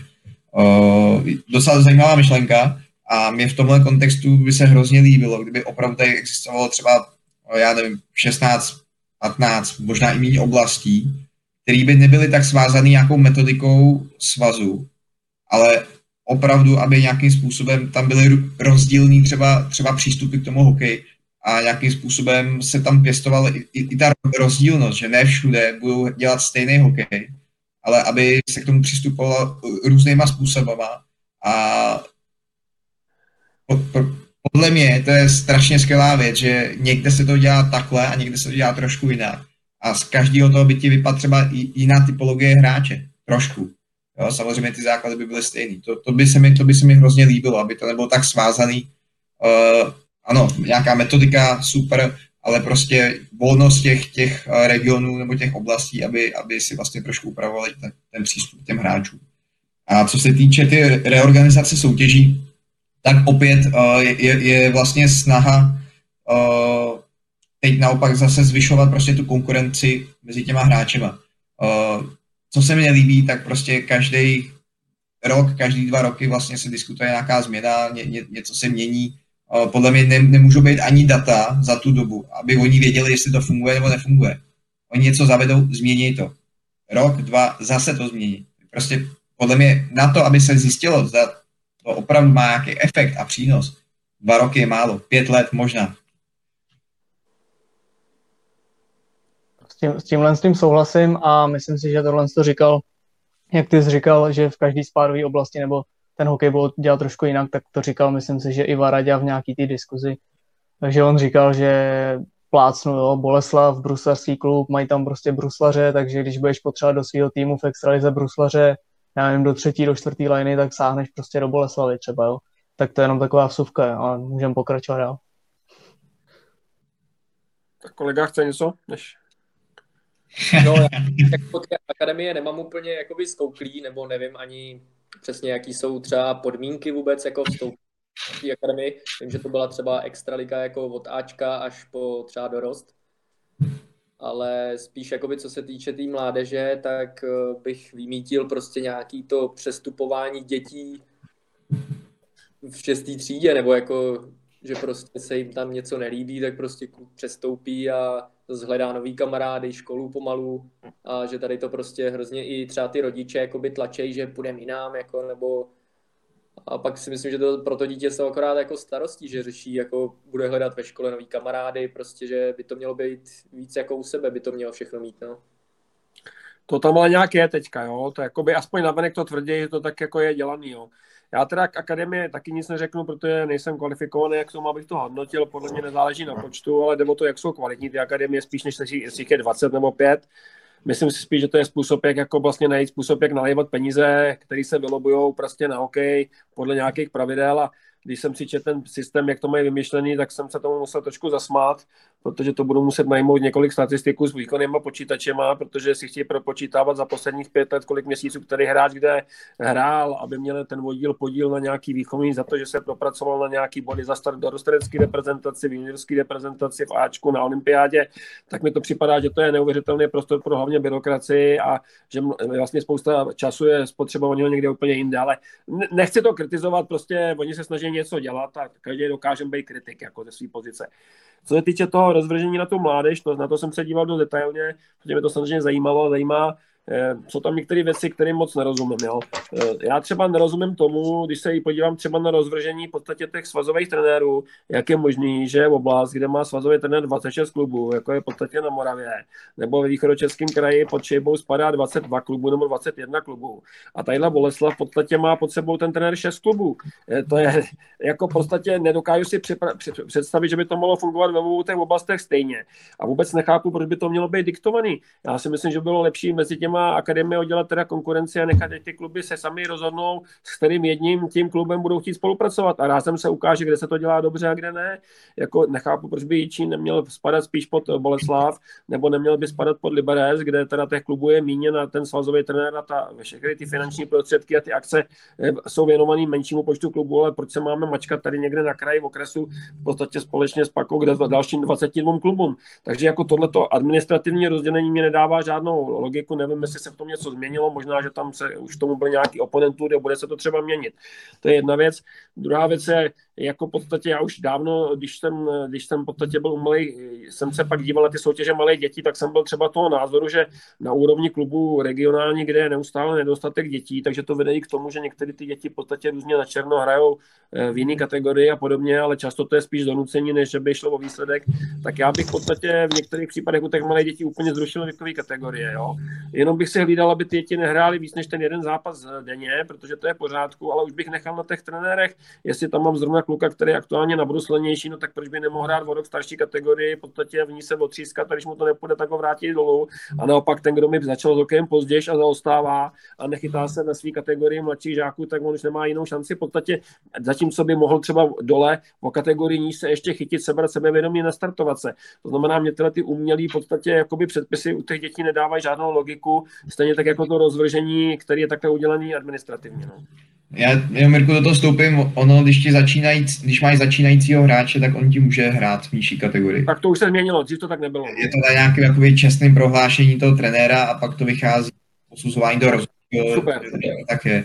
To je jenom dobře. no. A, a je to tak. No a co si myslíš je- o tom, o tom rozvržení těch počtu klubů, teď jako víceméně, Uh, my, jsme, my jsme na to znášeli námitku, protože, jak, jak jsi říkal, pro nás je nesmysl, aby jsme spadali pod Hradec, když historicky prostě děti z Jíčína, kdyby měli jít studovat, tak to směřují většinou do Boleslavy, pokud nejdou do Jíčína, případně někam jinam, ale do Hradce, ne, neznám, moc, neznám moc kluků z hokeje, že by šli z Jíčína do Hradce. Uh, uh, souhlasím s tím asi, že by si ty kluby měly vybrat, ale zase na druhou stranu uh, svaz bylo hrozně těžké nějakým způsobem pak ukočírovat zpátky, pokud by tam došlo k nějakému nerovnoměrnému uh, rozdělení těch, těch klubů. Uh, souhlasím s tím, že je nesmysl, aby pod Boleslav spadalo takhle málo klubů, pod Hradec takhle hodně klubů, ale teď by tam mělo být nějaký, nějaká rovnováha v tom, jak, jak to přerozdělit, nebo jak, jak to udělat. Nemyslím si, že úplně je správná cesta, aby si ty kluby sami za sebe řekli, k komu chtějí patřit. Jo, tak tohle, to, tohle to si myslím, že jsem si psal s někým i, že vlastně Jičín je v tom Královéhradeckém, takže padá, spadá pod Hradec, když se jako podívám už jenom na kabinu Ačka a na nějaký vazby mezi trenérama, tak si myslím, že jako z historického hlediska, přesně jak říkal Plech, uh, myslím, že pro, to, jako pro Boleslav to bude, nebo pro Jičín bude lepší ta Boleslav, no. Tak můžou tam být samozřejmě takovýhle vlivy i majetkový, že jo, některé kluby prostě spolupracují s jinými, jestli spolupracují Pardubice s Vrchlabem a podobně, nebo prostě někdo do něčeho dává peníze, tak automaticky by tam měla být možnost nějaký spolupráce, protože hold je to víc, než někomu něco nalajnovat, jo. Ale na druhou stranu, jako dělat to administrativně podle okresu nedává logiku, protože prostě z a do Boleslavy nebo v nejhorším do Liberce je to mnohem blíž než do toho Hradce Králový, tak prostě mělo, jestli se mluví o tom, že by to mělo všechno za menší peníze, menší čas strávený cestováním a tak dále, tak si myslím, že by jakoby tam měl by na stole jiný pravidlo, než jenom v podstatě to, co je namalované na mapě. No. To je, jinak proti tomu nic nemám, jako jo. Já proti Hradci nic nemám, ale prostě nevím, no. Tak, se ale... Je to, to už zase kecáš. Ale jo, ne, tak... se bavíme o těch soutěžích, ono spíš než ten kraj, tak prostě by měl být nějaký přístup v těch regionech. Tady uh, úplně logicky by měly být podle mě ty soutěže poskládané jinak. My bychom tady mohli mít paku Lomnici, uh, Turnov, Boleslav, Liberec, všechno na, malém, na malém prostoru, ale místo toho budeme jezdit na konec kraje, kde zase ten tým na, na, na tom kraji má zase blíž někam jinam, že jo. By, tak by to mělo být, ne, nevím, nevím v, čem je, v čem je problém, asi ty krajský svazy, prostě, nebo ta struktura svazová je prostě takhle nastavená a, nechce si jim to přidělávat. O, ale to je přesně ono. My budeme mít nastavenou spolupráci s Mladou Boleslaví. Oni si vytvoří nějaký spádový oblasti podle sebe a zpřetrhají úplně vazby mezi těma klubama. To, to je přece nesmysl, že to, to nejde. Třeba... Udělali to budou reflektovat nějakým způsobem, doufám před 20 rokama, v podstatě, když jsme hráli mládežnické soutěže, tak byly tenkrát propojeny, bylo to udělané tak, že v podstatě v Hradeckém se odehrála základní soutěž, každý s každým, bylo nás tam v podstatě nějakých 12 klubů, takže to bylo 24 zápasů, to bylo v kategorii někde žáků ideální nebo elevu. A to tež měl Pardubický kraj. A pak v těch vyšších kategoriích se hrálo tak, že po odehrání základní skupiny se to rozdělilo na horní a dolní polovinu.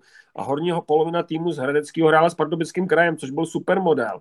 Protože my jsme nehráli celou sezónu pořád s těma stejnýma klubama, kde jsme věděli, že tam těm naložíme v podstatě dvouciferně a naopak s těma, že budeme mít práci, ale my jsme se těšili na to, že si v té druhé polovině sezóny zahrajeme lepší hokej s těma lepšíma klubama z toho vedlejšího regionu. Bylo to strašně motivační, kluky to prostě těšilo, bavilo a myslím si, že to mělo nějaký smysl. Tak jak se to někdy stalo, teď se to taky jako poslední době takhle pak už dělalo, jo, ale pokud jakoby vlastně ten systém není ani motivační tady v tomto směru a jsou tam velký diametrální rozdíly mezi těma klubama, tak je to taky takový jako složitý, no. No, no tak mělo být vlastně, že teď se měli taky odehrát první kolo a pak by se to mělo takový přerozděl. No, no. By se, my bychom hráli s libereckým krajem, s tou spodní, myslím. Ne, to, to, to cestování a to rozdělení, jako si myslím, že je nějakým historickým problémem, protože třeba my jsme v mladším dorostu jsme tam měli Brno, jako tam byli všichni okolo nějak tak, pak tam bylo Brno z ničeho nic, protože potřebovali to nějak doplnit třeba, nevím, ale když se podíváš na druhou ligu, tak ta se taky každý dva roky přeplánovává podle mapy, nevím, jakým způsobem to taky dělá, jo, tam je to sice složitější, už Balik může třeba říct, o cestování uh, z, z jedné části kraje do druhé části kraje. Jo. Sice už je to jako seniorský, uh, seniorský jako hokej v kraji, ale myslím si, že ty děti to mají jako podobně, jo, že to vnímají to cestování třeba. Ale už jakoby od začátku, od mládeže třeba, nevím, když jsem hrál v tom Nymburce asi tři roky třeba v mládeži v dorostu, v juniorech, tak jsme jezdili třeba do Jablonce, ale pak jsme jeli třeba taky do Jindřichova Hradce, do Pelhřimova. Jsme měli prostě čtyři týmy, půl, půlka tabulky byla takhle dole. Tam byl Písek, nějaký Budějovice, Peťko, Jindřicháč a to jako jedeš tři a půl hodiny karosou tam. Jsi rád, že jsi tam dojel vůbec a pak zase jako sedm hodin jako v autobuse, no nevím, no, ale i ta mládež, jako zas, je to, je to asi těžký nějak spojit, že jo, protože máš třeba Boleslav a okolo máš nějaký třeba Benátky, nebo i třeba Kolín a tady to, ale zase jako, aby zhrál z deseti zápasů, věděl, že osmkrát vyhraješ 10-0, to prostě jako taky, že jo, je na no. Ale nevím, jakoby, jak, kdy, kdo tohle změní, protože si pamatuju v Polce mládeži, že třeba jsme se hrozně málo kdy třeba potkávali ze Sláví, jsme skoro nehráli. Měli jsme třeba Spartu a pak jsme vždycky měli Hradec, Pardubice a pak zas Litvínov, Chomutov. Že nevím, kdo to rozděloval, že prostě třeba Slávě byla v jiné skupině, Sparta v jiný. Letňany v jiný. No. Hmm. Pak prostě si jel do mostu, že jo. Proč tam už ne, třeba, jako... to, ne, nevím, jako vždycky, jako kdo byl třeba slabší nebo to, ale když už máš tam nějaký slabší, tak ta, jedeš blízko, že jo, nebo proč jako budeš jezdit do mostu, když třeba tady máš jakoby Benátky, že jo, když to Ačko třeba nehraje, tak jako nějak nevím, kdo to rozdělí kdy, aby to vyhovovalo všem, no. Uh, tak uh, ještě k tomuhle, k tomu, těm soutěžím, tak uh, byl tady zmíněný Salzburg, kde já jsem taky mohl uh, být tím, jak se tam hráli, ještě to byly na bázi těch přátelských zápasů, kdy tam vždycky vyjel na víkend a odehrál si s nima dva zápasy. Takže jsem zažil jak tu starou, nebo tu starou, jako to zázemí starý, tak i to nový zázemí, který byl fakt jako super. Hlavně tam bylo všechno pohromadě, posilovna, všechno, furt tam byl trenér, a o tom by se tady dalo referovat. Eh, myslím, že český trenéři tam teďka jezdí každý víkend taky, když teda mohli ještě. Ale eh, jak se koukáte na to, že najednou je v, v dorosteneckých soutěžích Salzburg, a potom třeba ve druhé lize Čína, jo, což je samozřejmě politicky nějak jako to, ale jak se na to koukáte? Salzburg, pardon. Ta Čína už tam není, ne? Čína už tam není, ne? Nebo ještě? Uh, už ne, už ne, už to skončilo, tahle ta epizoda, ale bylo no, tam. jsme pak dostali roušky rychlejš, no. Zajímavé. Jinak ten Salzburg podle mě, on jakoby tím, co oni začali dělat, tak oni předběhli podle mě úplně ten ostatní hokej v Rakousku. Oni neměli s kým hrát, vlastně ten progres, který oni tam udělali, tak aby ho měli kde přetavit, tak museli opravdu najít jinou soutěž. A Češi jim nabídli, že, že to bude. Ale co vím, tak od příští sezony už by tady Salzburg zase hrát neměl. To, to, to, Trošku je extrém, ten Salzburg, není? Myslím jako to vybavenosti, že asi víc takových Salzburgů tam taky nemají, takže ono to bude trošku asi jako ojednělý klub, no. No jasně, ale jako tím, s tím, jak, jak, jak to dělají, asi jak vysávají třeba v ostatní ty kluby, že opravdu ty nejlepší tam, tak oni nemají konkurenci v Rakousku. Tak... Oh. Logicky to jste přesunutý tam. Oni jezdili vlastně na turné po, když nebyli ještě, když ještě nebyli v soutěži, tak oni jezdí vlastně na turné po Evropě, aby hráli zápasy, přáteláky. Oni vlastně nehráli soutěž. Jo, jo. Ale ty hráči umějí vybrousit, to je jako vidět potom na tom mistrovství světa, co některý ty kluci, co tím prošli, co předvádějí, jo. Ty Němci třeba, jo, to je jako, jako neskutečný úplně. Jo, tak tam fakt jako... Pardon.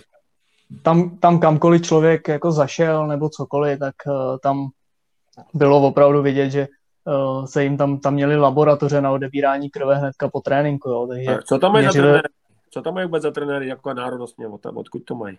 Od Kanada, Kanada, Česko, tam jsou i některý jako z Česka, takže tam to mají takový mix celosvětový a oni to mají spojený, vlastně fotbalisti, hokejisti jsou spolu na tom intru, no. uh, mají tam uh, i učebny, takže tam docházejí učitelé ze škol je doučovat, je to fakt propojený a je to, dalo by se říct, laboratoř na sportovce, no, nebo No, nějaký prostě výrobní linka na sportovce. Ale když ještě, ještě k tomu svazu, tak co jsme se bavili o tom rozdělení, tak když teda má svaz tendence takhle diktovat uh, nějaký podmínky a, a rozdělení soutěží a podobně, tak uh, jak se třeba plechu, to bude asi na tebe hlavně teďka, tak vidíš tam tu podporu z toho svazu, když teda diktuje, tak jestli i podporuje, nebo... Roky. Teďka je to těžký asi. Já, já potřebuji mít na rohlíky, vole, tak... Ale, Ale ptát se zaměstnance svazu na tohle to asi není jako... já, tak já to asi, asi to řeknu otevřeně. Já, já jsem taky prostě od svazu očekával as- asi víc. Uh, Mirek už to řekl, prostě můj, můj nadřízený má pod sebou další 20 trenérů a, a ta distribuce, ty svazové metodiky absolutně podle mě ne. Oni s náma nemluví, nekomunikují. Čekal bych, že během tyhle krize oni s náma budou mluvit každý týden, přeposílat nějaké doporučení, jak pracovat s těma dětma, jak se snažit, aby jsme ty děti nestratili.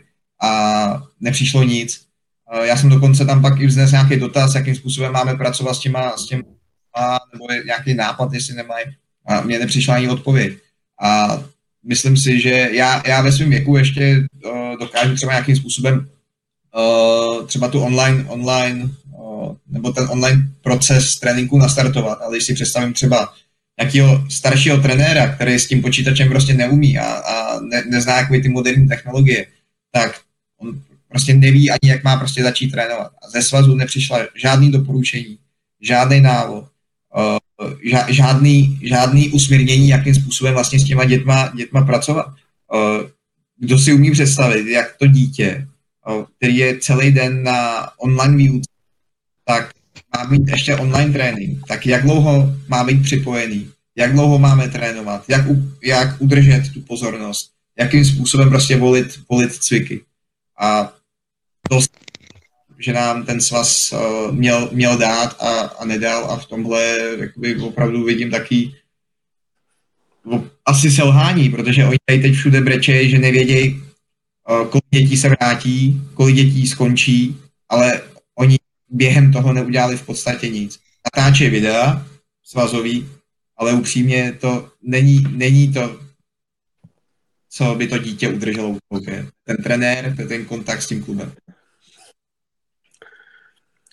To asi jo, já si myslím, že teď je strašně, čím, čím je ta proluka delší, tak tím je to nebezpečnější a myslím si, že vlastně jediný, co eh, může na ty děti fungovat, je prostě v nich zbuzovat pocity sounáležitosti, že prostě my jsme ten klub a už aby to skončilo, my se chceme vrátit, my ten klub máme rádi a to jsme my, jo, protože nic jiného je nemůže k tomu hokej vrátit, než v podstatě, že oni musí nějak to brát za, se, za sebe, jo.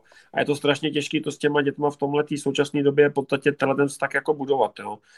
Um, jsem zvědavý, jestli to otevřou, no, čím dřív, tím líp samozřejmě, ale jako v podstatě nikdo vám ještě neřekl do teďka, jako vlastně kdy. Je to paradox, když tady vidíte, jak, se, jak ten velký sport, který, kde se točí miliony, miliardy jede, podstatě všude se hraje, a ten sport, který je podstatě, z kterého vlastně nikomu neplynou do kapes žádný peníze, ten masový, tak je totálně prostě zřízlý, jo. To je prostě něco, co nechápu, no. Je to tak a to se bavíme ještě o, o mladých dětech, kdy my vlastně dáváme stopku do budoucna. Ono, málo, to není jen o tom, že budou mít zápas v sobotu. To jde o to, že vlastně pohyb je součástí vývoje toho dítěte. A pokud ten rok to dítě ten pohyb nebude mít, tak to bude mít následky na celý život. Uh, my, ano, řešíme, řešíme, že prostě nějaký ročníky jsou ohrožený uh, tím covidem, ale úplně zapomínáme na to, že my úplně stejně tím, že chráníme tyhle ročníky, tak na druhou stranu ale ohrožujeme vlastně ty, ty malé děti v tom, že budou mít následky na celý život. Oni ten rok nedoženou do vývoje. To se můžeme zbláznit, ale prostě nedoženou. Hlavně vypadnou, že jo, prostě ztratí ten režim úplně si myslím. Že zjistí, že to dejí bez hokeje a řeknou si, jako no, teď jsem tam jako nechodil teďka, tak proč bych najednou měl ztrácet čas, nebo myslím si, že přijdou hodně dětí, že přijde o chuť, no. No, já myslím rodiče hlavně, jo? že podstatě ty rodiče, kteří zatím furt stojí, že je protože ono spousta dětí není z města, spousta dětí je z různého místa, že se musí dovážet, navíc dneska ty rodiče dovážejí děti v podstatě i v městě do školy pomalu, tak jako když to tyhle ty rodiče budou muset se starat o něco úplně jiného, spousta z nich, jak vůbec vydělat peníze, v podstatě až se to otevře, do čeho se dřív vrhnout, co nemohli, tak si myslím právě, že jako se bojím toho, že jako na to doplatí ten sport těch dětí. No.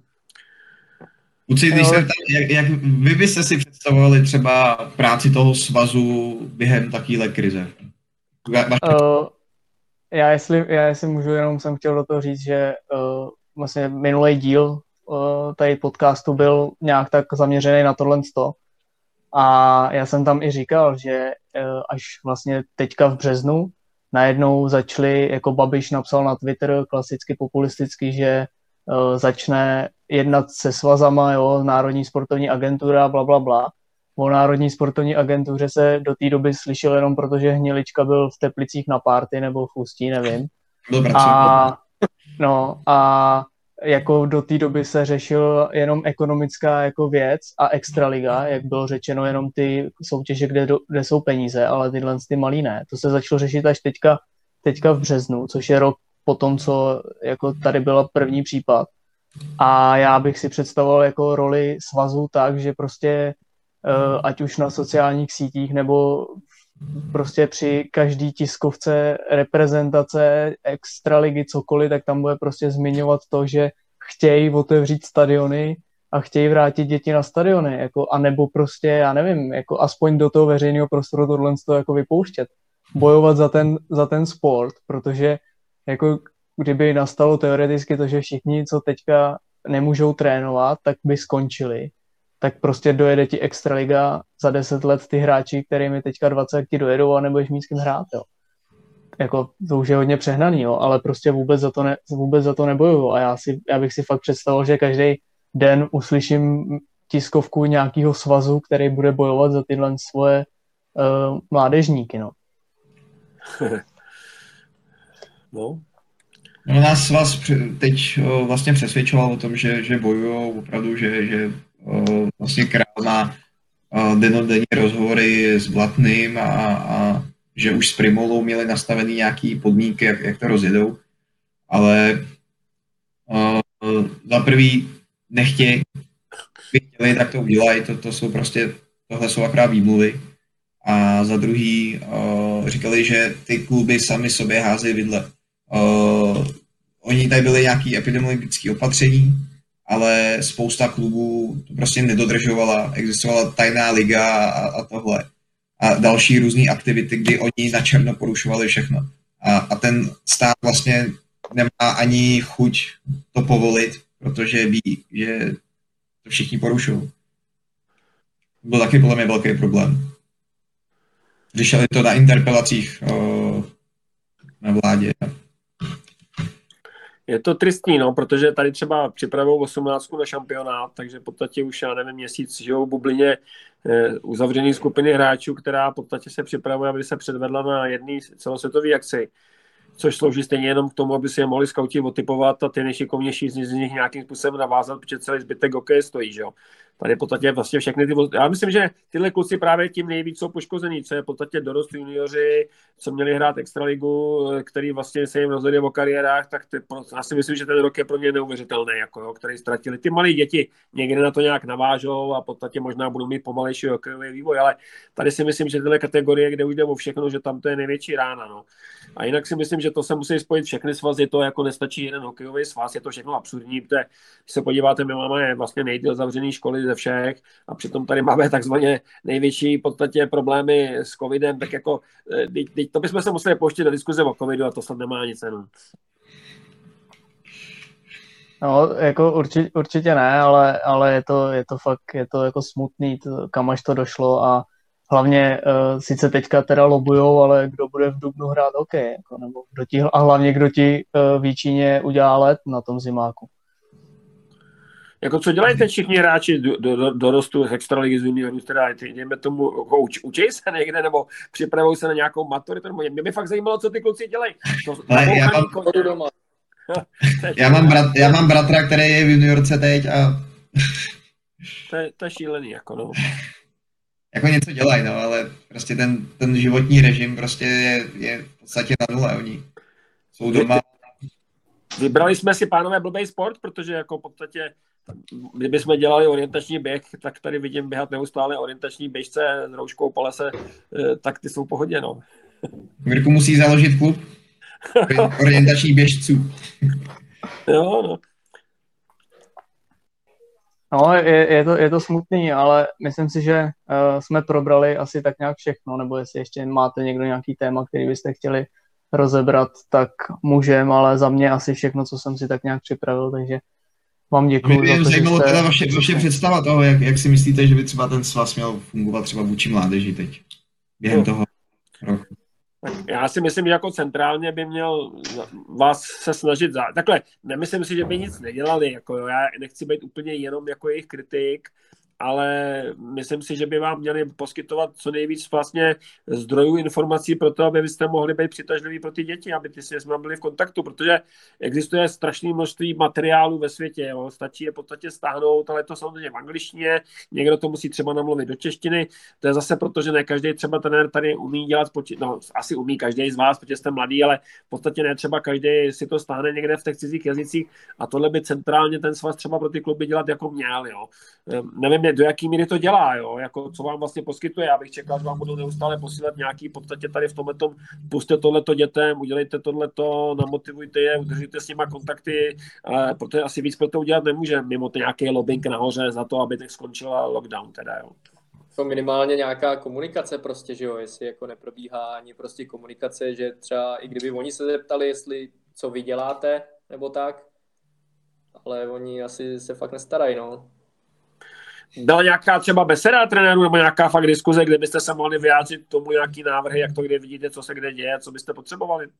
Ale vůbec, o, nám asi po třech měsících přišlo takový publikace, ať napíšeme na Wordu, do Wordu na jednu A4, jak trénujeme.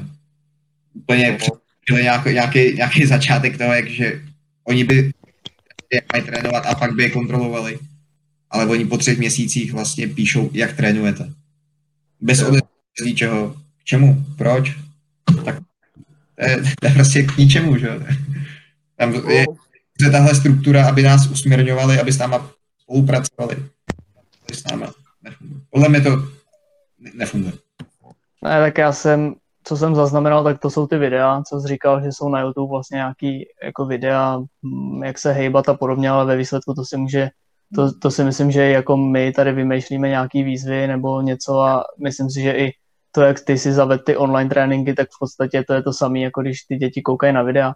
Uh, za mě jako ten svaz, uh, jak by s váma měl spolupracovat, tak určitě jako komunikovat, aspoň já nevím, abyste odezdávali třeba nějaký ty výsledky nebo něco, aby měl kontrolu, že se fakt něco děje, protože si dokážu představit, že tohle, to, co teďka máš nějaký online tréninky a podobně, tak se třeba děje tady, ale nikde, někde jinde se to dít nemusí, takže aspoň tohle nevím, ať už se to týká motivačníka, nevím, nějaký brožury třeba vytisknout, distribuovat to do těch klubů, ať si tam kluci píšou počet kliků za měsíc, já nevím, jo, ale i takováhle blbost prostě může někoho motivovat, udržet ho v tom, ale jako nekomunikovat vůbec a udělat, já nevím, úkol, ať napíšeš něco ve Wordu, tak je hodně, hodně slabý, no. Ty jsi se ptal třeba v Lomnici, když tam byl na jednání, co tam dělají oni teď s dětmi? Tomu jsme se dostali nedostali, no. Možná tyhle ty kontakty spíš mezi klubama, že by byly, nebyly marný, že to je možná užitečnější, než čekat, že někdo ze zhora něco udělá. No. no tak teď to tak funguje, že to nevychází ze zhora, ale vychází to prostě z každého klubu dole, no a záleží jen prostě na tom zájmu těch, co tam jsou, něco dělat. No a víc teď se nesmělo z okresu do okresu, že jo? Pracovně. No. No, tak uh, asi teda všechno, jestli plech je spokojený s odpověděma, tak... no, ale ještě mi to napište do Wordu, já to pak vyhodnotím vůbec, jo. Dobře, tak... co, uh... co Ačko, já se ještě ptám tadyhle, co hráči Ačka, jak teď se řekne, se příští sezóna bude, tak teď co? Teď se sejdou, řeknou, chci hrát OK, nechci hrát OK, nebo už mezi tím rodím, nebo stavím, nebo prostě... Spíš taková otázka, Baldo, kolik jsi přibral? plno kluků, taky si myslím, že s tím bude vůbec bojovat, jako jestli začnou, nezačnou. Těžko říct. Jestli mezi tím našli nějaký jiný koníčky, ten, ten gauč prostě, ten gaučink jako je dobrý, no, docela. Teď si představte chudáci rozhodčí, třeba spousta z nich nebude chtít pískat. To. Jo, jestli se Takže rozhodčí jsou srdcaři. Ne, jako tadyhle u, těch, u toho Ačka taky eh, jsme se bavili vlastně ten minulý, minulý podcast, no, že já si dokážu představit, že třeba v tom Liberci, kde jsou ty chlapy už jako fakt starý, že tam si myslím, že se každý rok přemlouvají, že půjdou, tak si myslím, že jako uh, třeba to zabalej, no, že už to nemá cenu, že to je dlouhý. Ale abys nebyl překvapený, že tyhle chlapy budou jediný, kteří se přihlásí do soutěže. Jo. No, Tady, že jo, ty to mají rádi, že jo, ty prostě a budou rád, no.